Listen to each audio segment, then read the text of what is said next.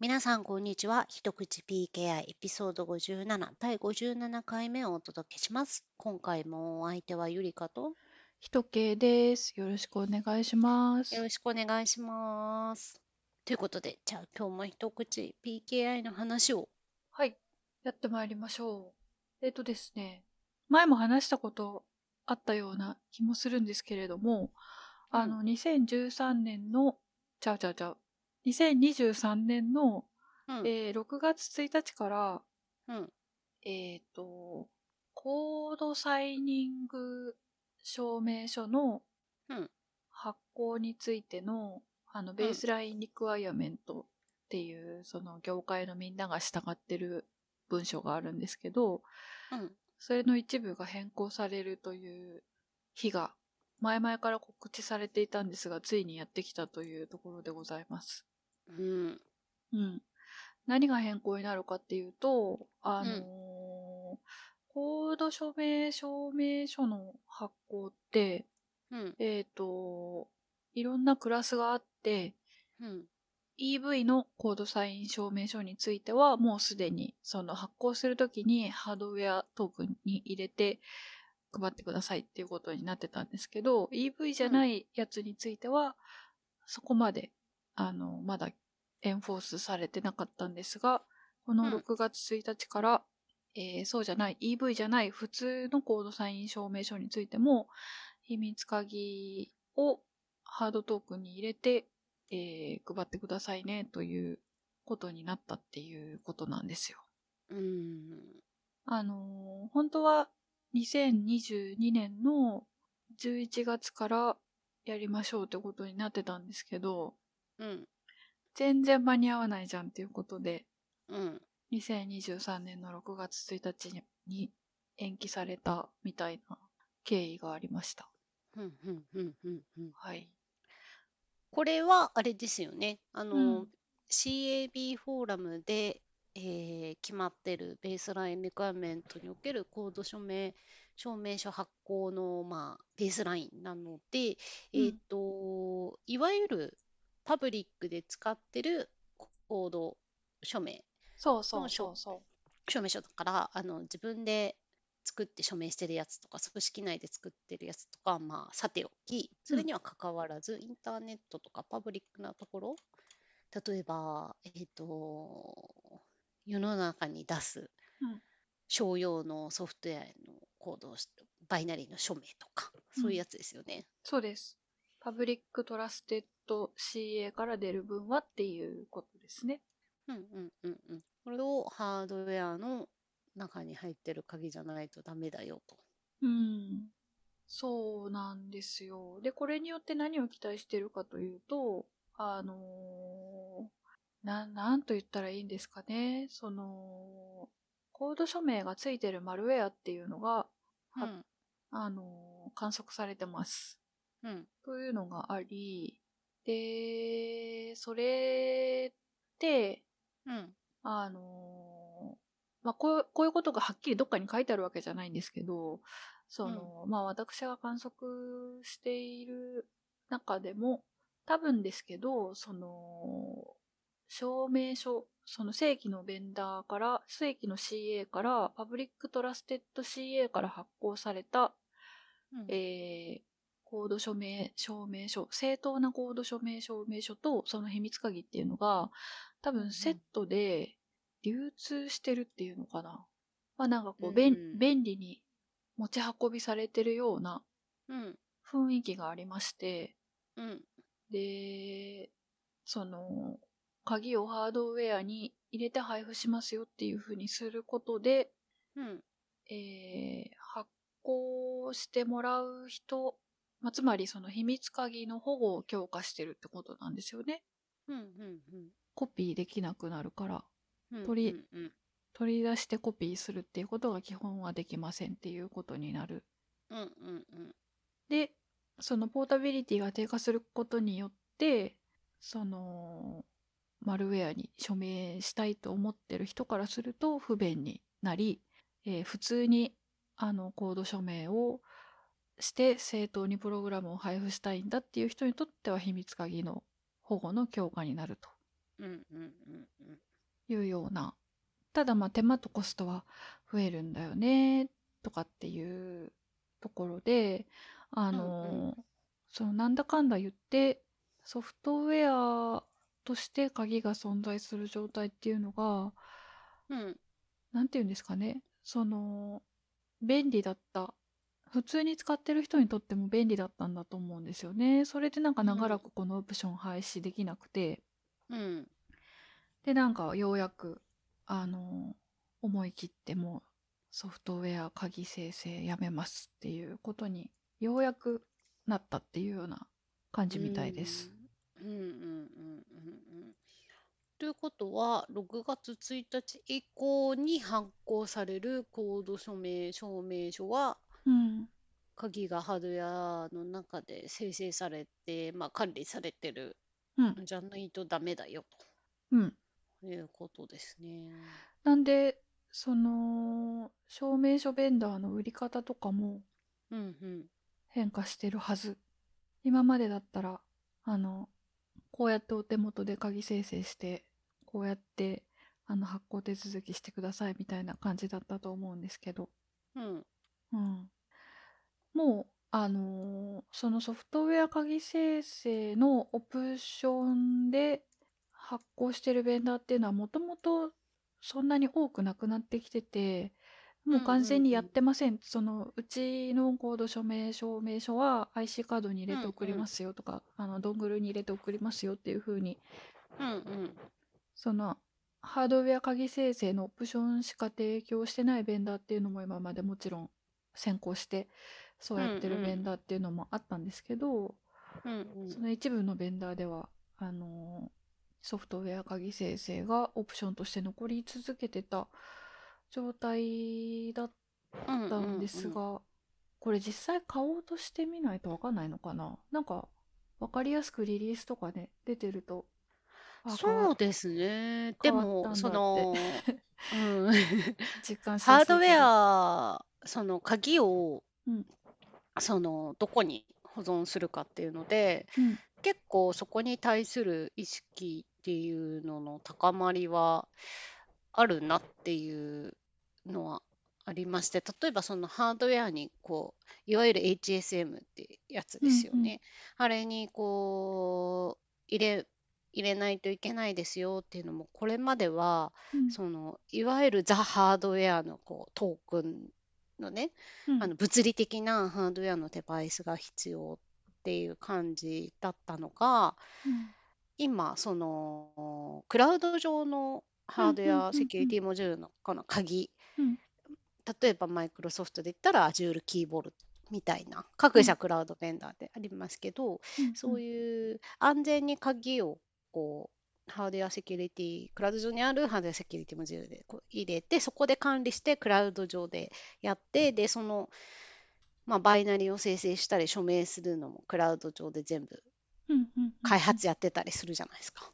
うんだからその中で全部やりますよ。で、セキュリティサービスもモニタリングなんかもそれ全部見れますよみたいな感じでうん整っていってるので、うん。意外にそのリカーメントこうなりましたって言ってもうこれからコード証明鍵 HSM に入れないといけないですよってなっても、うん。お客さんがユーザー側からしてもクラウド上であーキーボルト系のサービス使ってやればいいのかなみたいな感じになるのでうん意外に環境整ってきてうんうんうん。るのかな。はいはいはいはい。そうすると、その世の中の人の、なんていうのかな、第一印象としては、あの、まあ、クラウドでやるから別に関係ねえわっていう感じかもしれないですね。うーん、まあ、クラウドでも開発とかをして、それやってるところは、ただ HSM のそのキーボルトみたいなサービス、多分別に申し込まないともちろんできなかったりするんで、うん開発環境全部がそのクラウド上になって、パイプラインとかも整備されてみたいなとこだと、まとめてうん。全部そっちに持ってきますわ、みたいな感じになって、自動化もできるし、ううん。ん、なんかその物理物理的に IC カードとかに鍵署名用の鍵格納して持っちゃうとなんかその CABF 推奨のアナウンスメントとしては署名する時以外はその鍵はオフラインにしてください。そのうんうん例えばカードだったら引き抜いてくださいっていうことがリコメンドされちゃってるんでその継続的インテグレーションとの相性は激悪なんですよね。うん。だからそのうんうんうん。現代的なユースケースだとそのサイニングサービス。うんうん。いわゆる。うんうんうん。ジェネジェネリックな言い方で言うとそのそういうふうに言われてるみたいなんですけどうんうんうんうん。そういうのを使う方が今となっては普通っていうか、うんうんうんううん。ん確かに実際に頻繁にほソフトウェアリリースしてるような現場で IC カード抜き差ししてる様子ちょっと想像できないし。うん。特にその商用の CAB フォーラムとか、まあ、商用の CA から出してるパブリックな、みんなに信頼されてるパブリックな CA から出る証明書を使ってやることなのでうんうん。だとするときっとね商用のソフトウェアとかアプリとかうん。でしょうから。うん。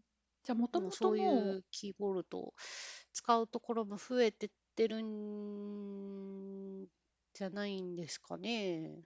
うん、なんかね全然そのシェアの分布とか見たことないですけど移行が進んでるとしたら嬉しいな。うーん、分布はね、全然わかんないですけど、うん。でもそういうオプションがかなり、オプションとか、その開発全体的な環境を、まあ、安全に、そのうん鍵がどうしてオフライン、あ HSM で安全にしないといけないかって言ったら、やっぱ安全性のためなので、それ全体的なところを俯瞰すると、環境が整ってきてるっていうのは、リクワイアメントに入って、はい、始めましょうっていう、もうこれでいけますねっていうところの後押しの一任にもきっとなってるんでしょうね。う。んうん。これでなんていうかまああのー署名がついてるマルウェアの数っていうのが観測される数がちゃんと減っていくのかなっていうのは今後1年間かけてあのコード署名証明書って多分今1年？うん。1年って長いかな？でも1年ぐらいで出てるはずなんでうんうん。あれ3年とかもあるのかな？まああのうーん。今年の5月31日に発行された証明書が執行するにつれてその署名がついてるマルウェアっていうのが、そうですうね。ん減っていくといいなーっていう。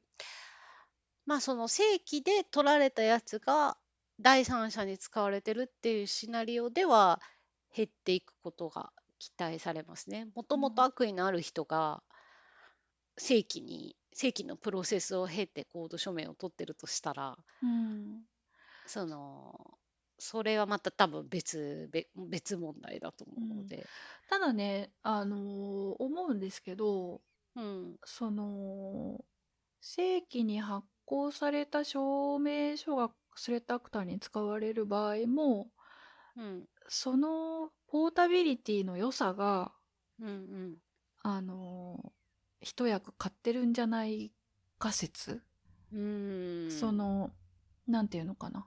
それすこうスレッドアクターに対して正規の証明書が発行されてしまったっていうシナリオが仮にあるとしてうん。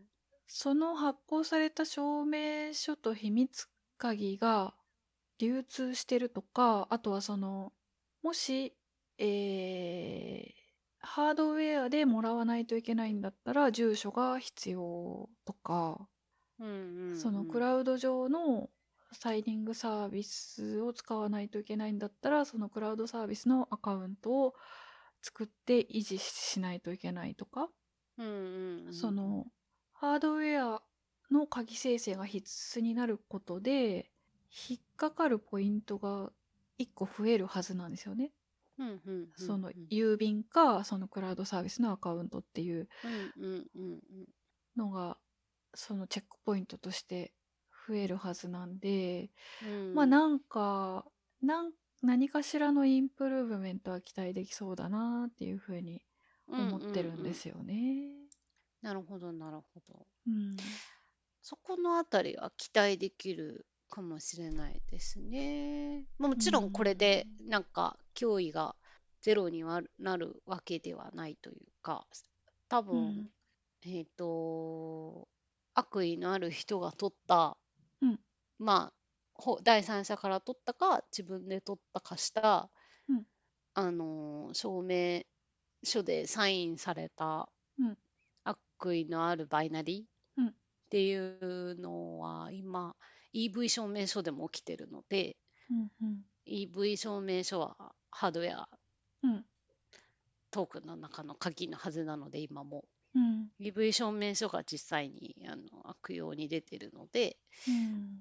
まあそこのベクターはまだちょっと別問題かなっていう気がするんですけど。そう、完全にはなくならなういと思うんですんよね。そのなんか、でも、その、EV 証明書で起きた事例はかなり力入ってるやつだと思うんで、そういううんなんかうん。ネームド一個一個のオペレーションに名前がついたりするような感じのやつじゃなくて、その、なんていうのかな、インザワイルドで観測されてるようなやつは、普通にその、サイバークライム、普通のサイバークライムってちょっと わかんないですけど、あの、我々が、我々が言うところのサイバークライム、何を言ってるかわかりますか？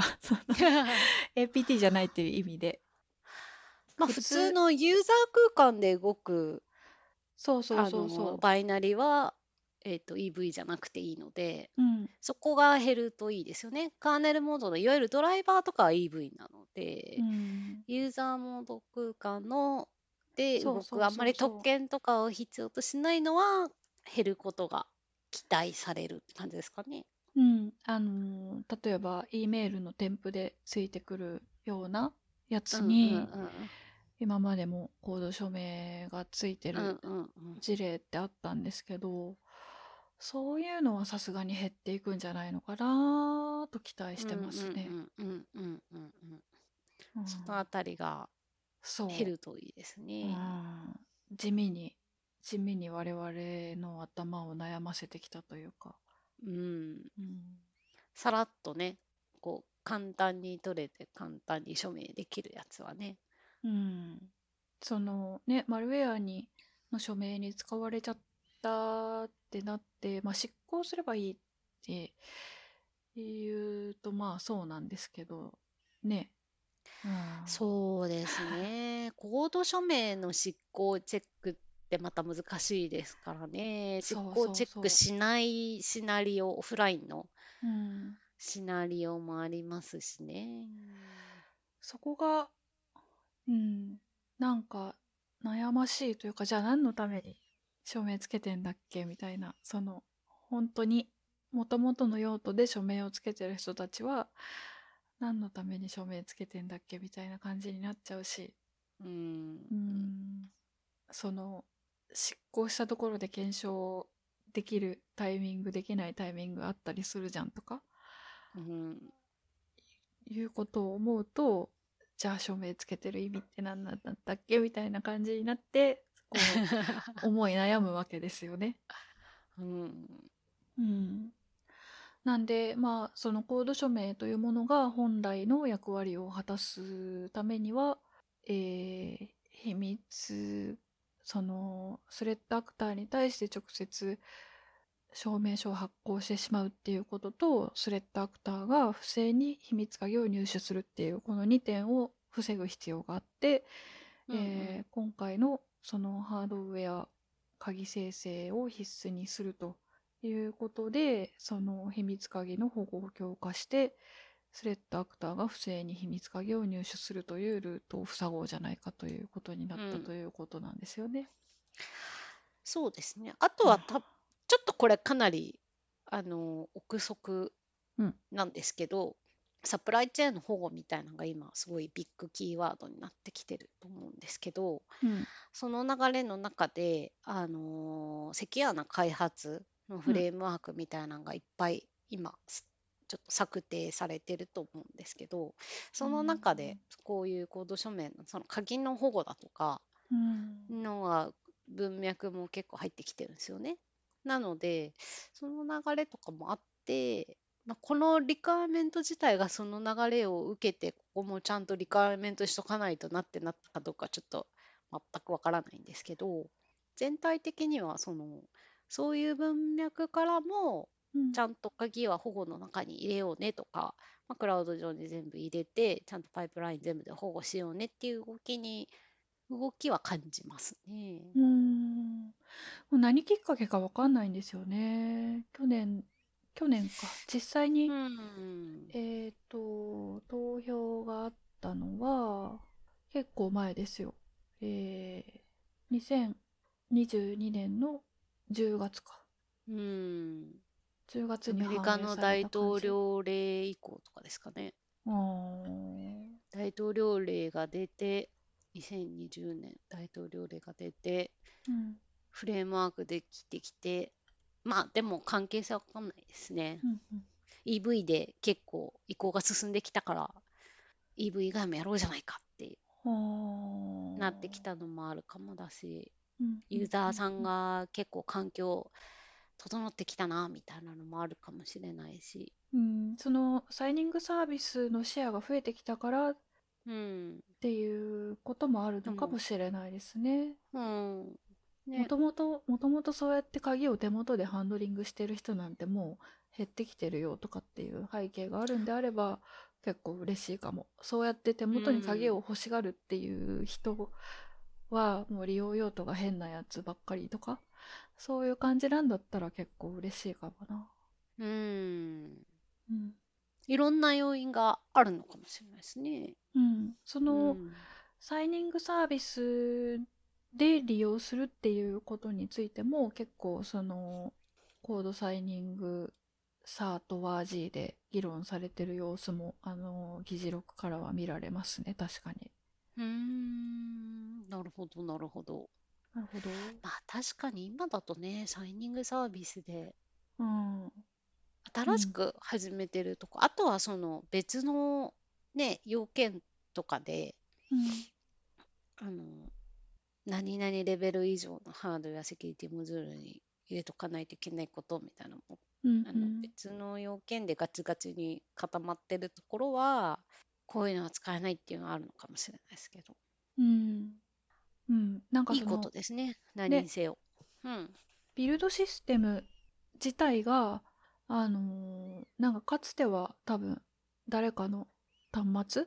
あとはもう、うん二度ともう一度構築できないような秘伝の垂れ化したビルドマシンみたいなやつで本番用のモジュールビルドしてるとか多分、あまあ、ちょっと面白い話に聞こえるけどかつてはねきっと実際にあったと思うけどその最近はね我々が使ってるコンピューター自体もあの実際にはクラウドにあったりとかするような感じで、開発機が必ずしも手元にあるっていうような感じでもなくなってきてビルドシステム自体があのもっとモダンな形になって、うんそのまあ、基本的にね、クラウド上の、なんというか、え、パイプラインで動いてるみたいなうん、感じでしょうからね。なっててほし自動いですね。化されて、うんそういうところは増えてそうですね。うん、そうだったらいいな。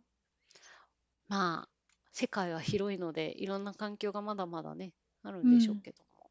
二度と再構築できないあのビルドマシンもきっとあるはずですよ世界のどこかに。秘伝の垂れ化して。うん。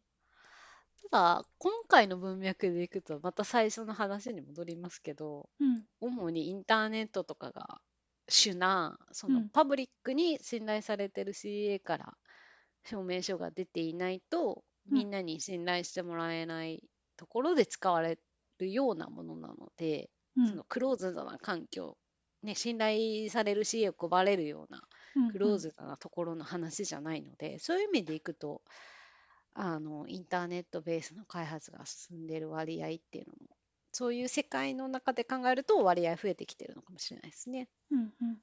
秘伝のタレはクローズドな環境には山のように残ってそうです。確かに。それはそれとして。うんうんうん。ここ、ここでしか使わないモジュールだけをビルドしてる、そこにしかない端末みたいなのは世界中にありそうですね。うん。でもまあそれはね、インターネットでトラストされる CA はそもそもいらないでしょうから。うん。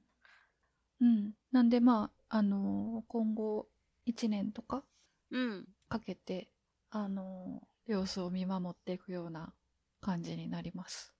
そうですね。これで、その、ユーザー空間で動くようなうん悪意のあるマクロの署名だとか、うん。モジュールが減るといいですね。そうですね。それでもまあ、まだまだコード署名の問題は残ってて、っていうのをね、あの、今度の今やってる技術書店でお、出す予定の本に原稿を書いています。それあれですよね。カーネルの EV 証明書とかがそうそう。取られてる話ね。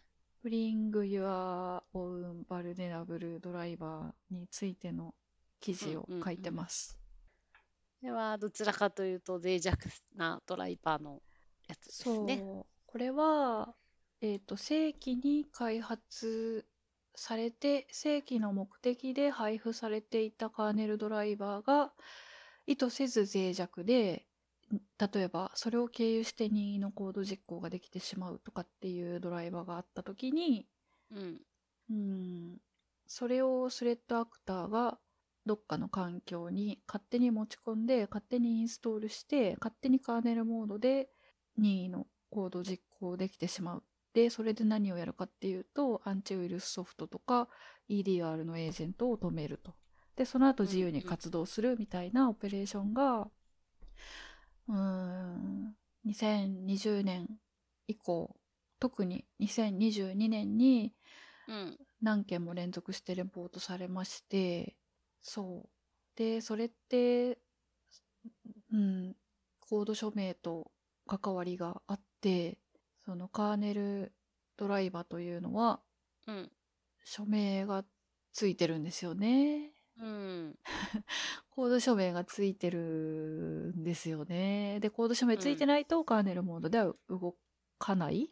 えっと、厳密に言うと、えっと、EV コード署名がパブリックな CA からうん。出されてる EV コード署名がついていて、うん。かつ、えっと、Windows のその認定プログラムみたいな審査を通っているうんうん。ドライバーだけですね。でもそれうん。はその、そのドライバーの中身の脆弱性がないことっていうのはもちろん要件にはならないので、まあ脆弱性のないドライバーは世の中にはない。うん。脆弱性はゼロにはできないので、うん。まあそういう脆弱性のあるドライバーが狙われてそれがフックされて踏み台にされるというのははるか昔からある。うっていうんそれがトラストされるっていうことと多分別問題だと思うんですよね。そうそう脆。弱性があったらそれをあの早く対処してアップデートかけるっていう仕組みが必要。うん。そう。で、その、そうなんですよね。まあ、この話ちょっと長くなるんで、あうん まあ、あとはそのうん EV 証明書がちゃんと、うんまあ、悪意のないところに発行されないといけないんですけど身分を詐称してない。なんだけどとはいえ、とはいえですよ。とはえ、いえちゃんとした会社作って、ちゃんとした法的手続きもして、それから悪事を働くんであれば、その事前に、そうそうそうそう事前に排除するっていうのはまあ無理なんですよね。そうん。うなのと悪意って何何っていう、うん。うん、悪意ねそうなんですよね。誰の正義によるとこの悪意か悪意のある会社なのかっていううのをん。見分けるのは難しいでしょうから。うん。まあ、そこでいくと、その回収する仕組みみたいなのがね、迅速にあるといいっていうことになるのかもしれないですけど、うん、難しい。難しい。な難しいなんていうのかな。あのー今度出そうとしてる技術書店の本の原稿では、そのコード署名ついてるんだったら信頼できる発行者ですよっていうことを示すために、うん。えーコード署名がついてるんであれば信頼できない発行者ですよっていうことになったんだったら執行すればいいじゃないかっていうことになると思うんですけどうんうん。それがその今あのインターネットにレポートが出てるその、うん。有効なコード署名付きのカーネルドライバーの悪用事例っていうのをいくつか並べてみてもそのコード署名をつけた証明書を執行できるパターンとできないパターンっていうのがあって、うん。じゃあできるパターンっていうのは何でできないパターンっていうのがこれでみたいなうん。ことの解説を書いてます。うんうんうんうんうん、ねね。なんか難しいですねその TLS HTTPS でもうん。SSL サイトがついているうん。ちょうどこの間取り扱ったあの鍵マークがついているサイトは中身の、中身の信頼性を保証してるわけではないっていううん。話があったようにうん多。分コード署名も署名がついているからといってそのドライバーが悪事を働かないことを証明しているわけではないと思うんですよね。そう。脆弱性がないとか。うん。ただ E- EV とかその発行プロセスの中でうんある程度特に EV とかはこう信頼性の保証がある部分はもちろんあると思うんですけどうん。多分フィッシングサイトを検出する仕組みとかがえー検出したりブロックしたりするっていう仕組みのように他の力を借りてコード署名されたバイナリの信頼が失われた時にうん PKI の仕組み以外でも重ね合わせてユーザーを保護するような仕組みっていうのがいるんでしょうね。そうなんですよね。でそこでさらにそのなんていうのかな「Bring Your Own Vulnerable Driver」事例は話をややこしくする要素があってうん。あのー意図せず脆弱だった正規に配布正当な目的で作成されて配布されたモジュールを、うん、危険なものだとマークするっていうのが結構難しい。もううんありていに言うとアンチウイルスソフトそれら検出しないんですよね。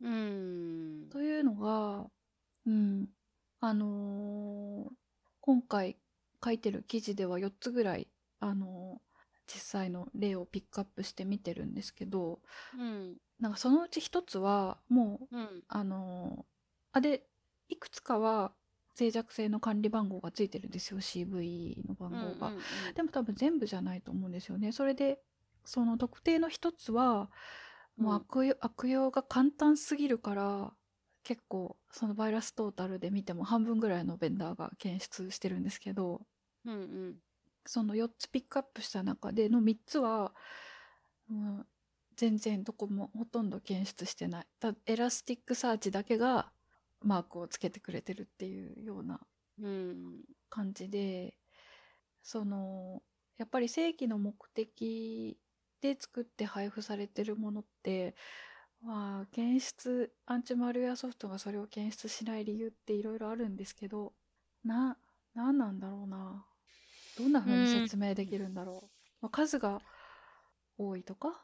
であと証明書ももちろん執行されてないんですよねなんでかっていうとやっぱマルウェアじゃないからっていうことに総括されると思うんですけど。うん。なんでなまあなんだろう。うんそうですね。事例が目立ってくるとそのこれからベストプラクティスその事後対応のベストプラクティスみたいなのができてくるのかもしれないですけど。うん。うん。なかなか。難しいですね。その何難しい。で検出するのかその脆弱なドライバーってことですよ脆弱性があるドライバーっていうことなので、脆弱なドそうするとマルウェアとして検出っていうのも、まあ、確かに違うっていう感じでしょうし脆弱性対策の一環という意味でいくとその、うん。脆弱性検出ソフトとかそうんの、うん。EDR とか XDR みたいなうん。そういう脆弱性マネージメントソフトみたいな方で検出して対応するっていうのが確かに筋のような。うんうんうんそうなんですよねだから、うんなんだろうな駆除目的ではうん、ないですから。ね駆除されたら困るからね。マークしづらいんですよね。そのなんだろうなプロセスとして新しいバージョンが提供されてもうそのバイナリを置き換えるやつが確実に提供されててそれを消しても大丈夫ですよっていう状態になってるんだったらもちろん消した方がいいんですけどなかなか難しい。うん。それをじゃあ包括的に面倒見るのは誰なのかみたいなね。まあそれはでもなんか昔からうん。脆弱なドライバーの問題というのははるか古からうん。皆さんの頭を悩ませてきた。あとはその現在ある環境から消してもそのスレッドアクターが持ってくるっていうところが問題なんであってうん。そのハッシュ値のファイル地球上から消すことってできないんで、うん、その使いたい人が持ってきちゃうから環境から消してもそれとこれとはまた話め無駄だとはもちろん言わないですけどその危険性が消えるわけじゃない。その脆弱なドライバーが存在することによって起きてる危険性が消えるわけじゃないみたいなうん。とこがあるんですよね。ううん。ん、難しい。とかっていう話をね書いてます。今今もうほとんど話したけど。そのまあでもねこう音声でパッと聞いても何言ってるか我々のうん音声で伝えきれないところが、あのー文字でまとまって読んでいただけると嬉しいなっていううんところあるんで、はいあの興味があれば本が出た暁には見ていただきたいと思います。はい。各いう我々のその技術書店で出す予定の一口 PKI ジャーナル2はまだ出てないという。これだけ言っといてまだ出てないんですけどもう始まってるのに。もう始まってるんですけれどもあの会期の終わりまでには出るはず。うん。交互期待。交互期待。あもうちょっとでね完成ですから。はい、うん、あの大変お恥ずかしいんですけれどもあれなんですよ、あの前回の収録で私多分ゆりかさんに催促しませんよとか言ってたのに、あのね私なんです。足を引っ張っているのは私なんですよ。私はね見事いや締め切り際今回の魔術師で。今回ゆりかさん早かったな、締め切りギリギリに。さすがでした。はい。いきなり出てくるっていう。パッと出てくるっていう。完全に不意打ちだったな。やってないなと思ってました。いや私そもそも締め切りの日を勘違いしてたみたいです。あーしょうがないですね。時差があるから。いやいや。恥ずかしかった。いやいや。はいというわけであのー足を引っ張っているのですが。いえいえあの会の終わりまでが技術技術書書店です店から。はい。オンラインでねちょっと今回オフラインは今回もかちょっと行けてないんですけどオンラインで、はい。出そうかなと思う。ちゃんと準備してますので。すいません、あのこれだけポッドキャストで出ますよって言いながら出てないじゃんと思った方はですね本いや当に申し訳ないんですよですけどはい。も今。しね探してくれた人がいたら申し訳ないです、あー本当に申し訳ないです。はい。あので出た際には出たって言いますんで。はい。はい。よろしくお願いいたします。よろしくお願いいたします。今回意外に一口が盛り上がりましたね。ね意外に。こんなにコード署名で盛り上がるとは。うーん。熱いんですよねコード署名。熱いですね なかなかね奥が深いうん。ところですからね。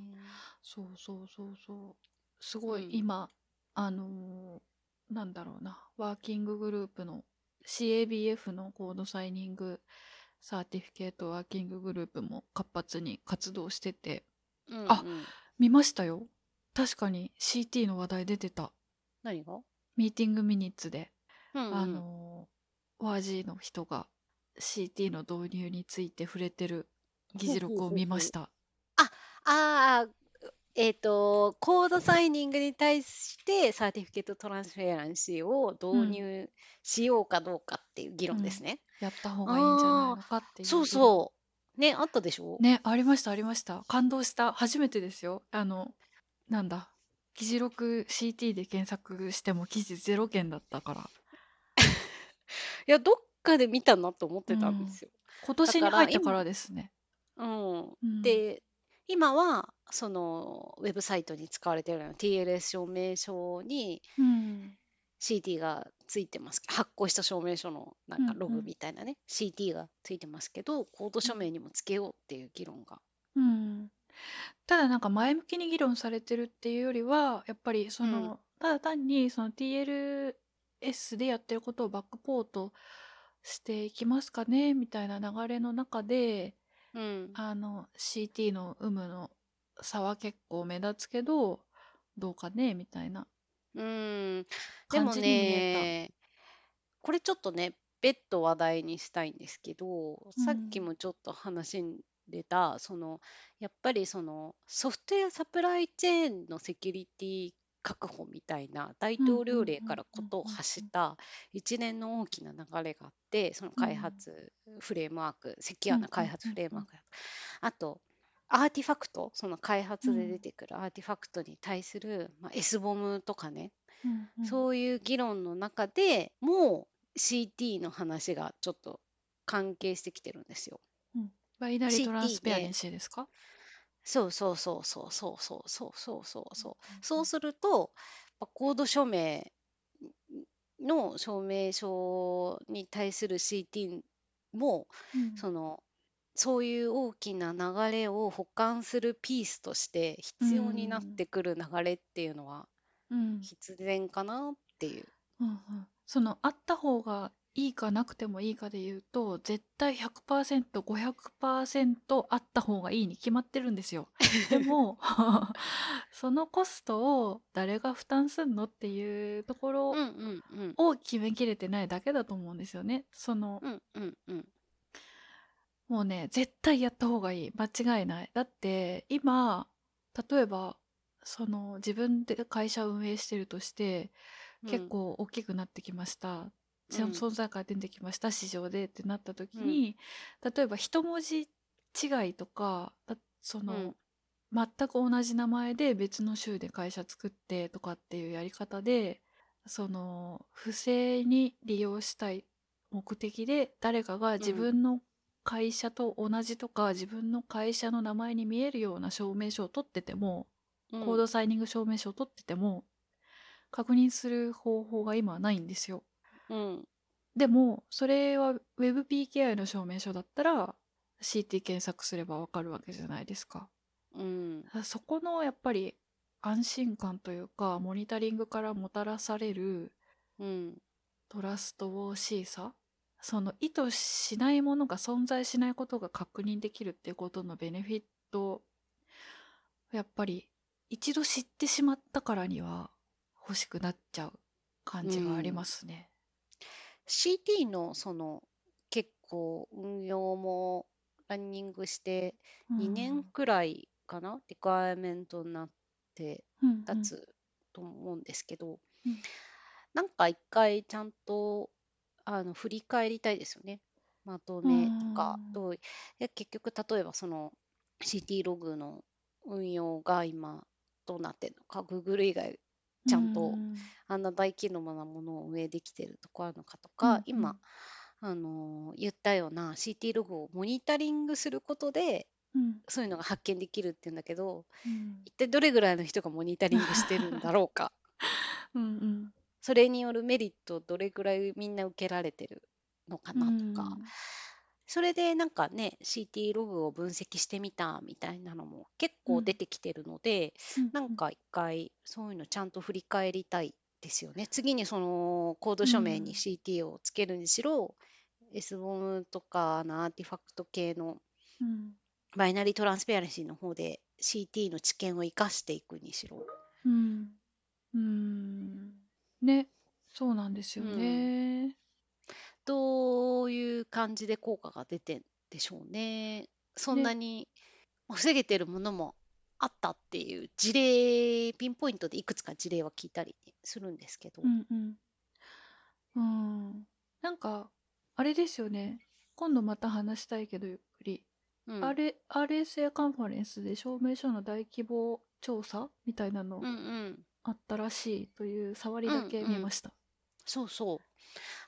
結構その CT って膨大な、ね、データの塊だから、うんそれを分析してみたっていうのは、うんアレーセンカンファレンスでもあったみたいで、ちょっと私もまだよく見切れてないんですけど、これは今度話しましょう。スプランクう。ん、うんうん、そうそうそう。なんか出てきたみたいで、おーと思って、私もね、一回 CT ログのあの分析を試みたんですけど、スプランクのね、あのうん。ブログの最後に、なんかこう、アンリミティッドプランをやると、こう、でログを解析するって一言言っても、すごいいるうんうんんですよ。いや解析プラットフォームの力が。うんうん。すごいいるので、その力が、あのーすごいっていうのは、はいはい。あの、うん。あの解析したいものがあったとして、うんその対象のログが最近膨大なので、はいなんか 解析する力もつけないと、うん力とプラットフォームないとなかなかできないなっていう、結構今試行5ビリオン錯誤してます。うん5ビリオンか。うんこれは、まあ、結果も楽しみですけど、5ビリオン分析できるプラットフォームすごいですね。うんう、ん。それがね、すごいというか、うん、結構でも、ね、最近 CT ログにしろうん膨大なので、うん。まあいろんなログって今ね、いっぱいどこでも取れるんで、うん。スマホに蓄積されていく何気なく撮っちゃった写真のように、うん。うんこう、データは気づかないうちにどんどんどんどん増えるだけ増えててもう整理がつかないみたいな 感じのようになんか分析するのも結構大変ですよね。うん。本当に。ねえ。なんか、いやー、実際やった方がいいのは絶対間違いないけど、あの、コードサイニング証明書の CT。うん。うーん。でも、ね、誰が？誰がそのコスト負担するんですか？というのはね、すごく思います。う。うんん。のとかいろんな問題ありますね。うんんもしかして、あれなのかな？そのコードサイニング証明書のプレイヤーには CT をホストできるようなエネルギーがあるプレイヤーがいないのかしら？うーんビッグテックは全部プレイヤーなんで、やろうと思えばできるはずですよ。その WebPKI よりは当事者感がないのかしら？いやー、あると思いますけどね。ももちろん、Google さんも、うん。あの、プラットフォーマーなんで、うんうん、コードサイニング証明書？うん。プラットフォーマーは。検証する？検証する方？うん。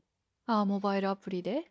Android もあるし、うん。ChromeOS もあるし、例えかそっか、ば Android マーケットとかでも全部、うん。プラットフォーマーは全部うん。関係してくるはずですね。ただ、多分その、うん、PKI の力に頼らなくても、そのうん。ちょっと前の話になりますけど、んうん。PKI のに頼らなくても、なんかいろいろできる力がプラットフォームにはあるので、その PKI で例えば執行したりとかしなくても、うん。そのプラットフォームにある別の仕組み、セキュリティの仕組みでうん。悪意のある動きをしてるかどうかっていうのは分かるわけだし、うん。そのなんだ。バイナリ自体を管理した方がいいんじゃないかっていうアプローチもねもちろん当然あると思うんですけどそのバイナリの発行者を信頼するっていうやり方ではうん。もう今ちょっと無理かもしれないっていう、そう。あの、 execution environment になるので、うん。 trusted な execution environment を別に作っとけばいいわけで、うんうんうん。全員信じないっていう。うん。の方にもプラットフォームは向かってるので、うんそっちの方が、そうか。じゃあもうそれを考えると、その歴史の、うんうん。歴史の異物的なコードサイニング PKI を使ったコードサイニングにこれ以上その CT みたいな追加の投資をしてもうーんなーみたいな。どうなんでしょうね。でもなんか、レイヤーディフェンスうん、っていう考え方の部分はやっぱり大きいと思うんで、うんうん。ないよりまし？まだ。のとコストメリットがあって、そこにあればっていう感じだと思います。ただ、うんその全体的にプラットフォームのセキュリティを見たときに、うん。そこに強化する、あとはまあ、あのいろんなところの協力、ステークホルダーの協力も絶対的に必要だし、うん。世間一般の上場とか環境が揃ってるのかっていう問題もあるし、どこがリードしてその話を進めていくのかっていう問題もあるし、うん、うんでも今あるものをやめるって難しいからなコード署名のその、あのーもの自体は絶対残ると思うんですよね。インテグリティの問題もあるので、うんうん絶対的にそれは残ると思うんですけどね。うんそっうか、ん。うん。じゃあも別にはやトラストうん。がその、はい、発行者のトラストだけではないはずなので。発行者をトラストするというよりもインテグリティ目的で。ああそうか。いろんな側面が絶対的にうんうん。あるし、あのーうん、そそれはそれとして絶対的に必要だと思うんですよ。インテグリティチェックしないといけないし、鍵はうん。絶対いる。うんうん確かに。うん。いやー奥が深いですねコード署名、奥が深いですよ。うん。なんか今日は雑談もなく真面目な話を1時間以上しました。ね。いつも思うんですけど、うん。我々楽しいんですけど、うん。聞いてて楽しいのかなって。不安になる時がありますが、大丈夫皆さんがですかね、大楽しいと思っていただけてたら本当嬉しいなとうん思います。今今この感じ完全にいつもの我々でしたねいつもの我々 です。うんいつもの我々のちょっと真面目な方の我々ですねう。んうんうんでも今日雑談で話したかったのはその、うん技技術書店頑張ってますっていう話だったと思うんで、うん大丈夫ですよ。兼お雑談ということで。はい。じゃあ今日はこの辺ではい。締めましょうかね。はい。じゃあ、えっと、技術書店出たら出ましたってお知らせするんで、ちょっと今しばらくお待ちいただければよろしくお願いします。よろしくお願いします。ということで、今日はこの辺りでおしまいにしたいと思います。はい。今回も最後までお聞きいただきましてありがとうございました。ありがとうございました。それではまた次回お会いしましょう。それではさようなら。さよなら。